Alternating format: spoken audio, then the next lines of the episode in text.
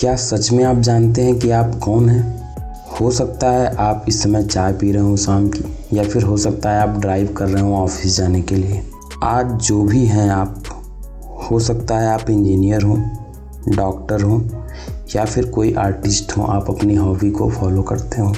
अगर आप वो हैं जो आप हमेशा से बनना चाहते थे तो मैं सच बता रहा हूँ, इससे अच्छा कुछ भी नहीं हो सकता आपके लाइफ में। और अगर आप वो नहीं हैं जो आप बनना चाहते थे, आप अपनी लाइफ के किसी भी स्टेज में हो, आपको सबसे ज़्यादा प्रायोरिटी अपने आप को देनी है। अपने बिज़ी शेड्यूल से कुछ टाइम अपने लिए रोज़ निकालिए।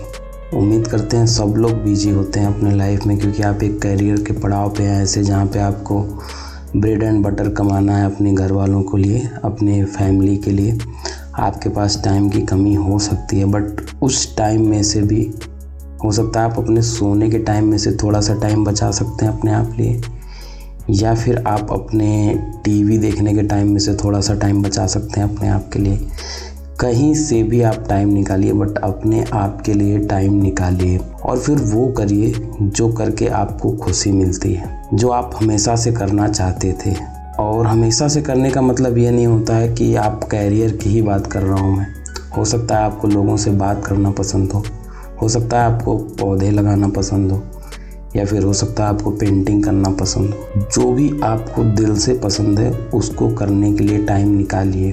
इसका कोई भी परफेक्ट टाइम नहीं आएगा और कभी भी नहीं आएगा। तो आज से, इसी वक्त से, आप चाहे जिस भी प्रोफेशन में हैं अपने लिए टाइम निकालना शुरू करिए क्योंकि यही एक चीज़ है जो आपको लॉन्ग टर्म में खुशी देगी। वैसे, मैं प्रोफेशन से इंजीनियर हूँ, लेकिन मुझे प्रॉब्लम सॉल्विंग हमेशा से बहुत पसंद थी। प्रॉब्लम सॉल्विंग का मतलब ये नहीं है कि ऑफ़िस में मैं सॉल्व करता हूँ प्रॉब्लम कोडिंग किस प्रॉब्लम ये सारी प्रॉब्लम अलग चीज़ है। प्रॉब्लम सॉल्विंग मीन्स अगर आपकी दोस्त की कोई परेशानी है, वो आपसे शेयर करता है तो आप उसको क्या सॉल्यूशन देते हैं, क्या सुझाव देते हैं, वो भी एक प्रॉब्लम सॉल्विंग स्किल्स में ही आता है। तो मुझे ये हमेशा से बहुत पसंद था। चाहे वो मेरे रिश्तेदार हों, मेरे दोस्त हों, मेरी फैमिली हो, कौन सी फैमिली में प्रॉब्लम्स नहीं होते। तो मैं हमेशा से अपने सॉल्यूशन सजेस्ट करता रहा हूँ। वो मेरे सॉल्यूशंस को एक्सेप्ट करें, ना करें, ये उनकी मर्ज़ी है। लेकिन मुझे बहुत ही अच्छा लगता था सजेशन देना और उससे मैंने अपनी लाइफ में बहुत कुछ सीखा है। और आज भी मैं वही कर रहा हूँ पॉडकास्ट के माध्यम से और आगे भी मैं करने की कोशिश करूँगा।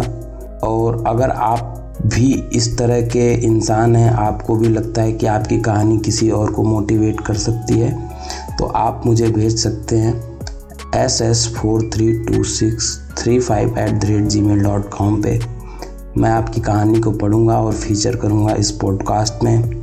इसी के साथ आपको छोड़ जाता हूँ आपकी हॉबी के साथ। मिलते हैं अगले एपिसोड में।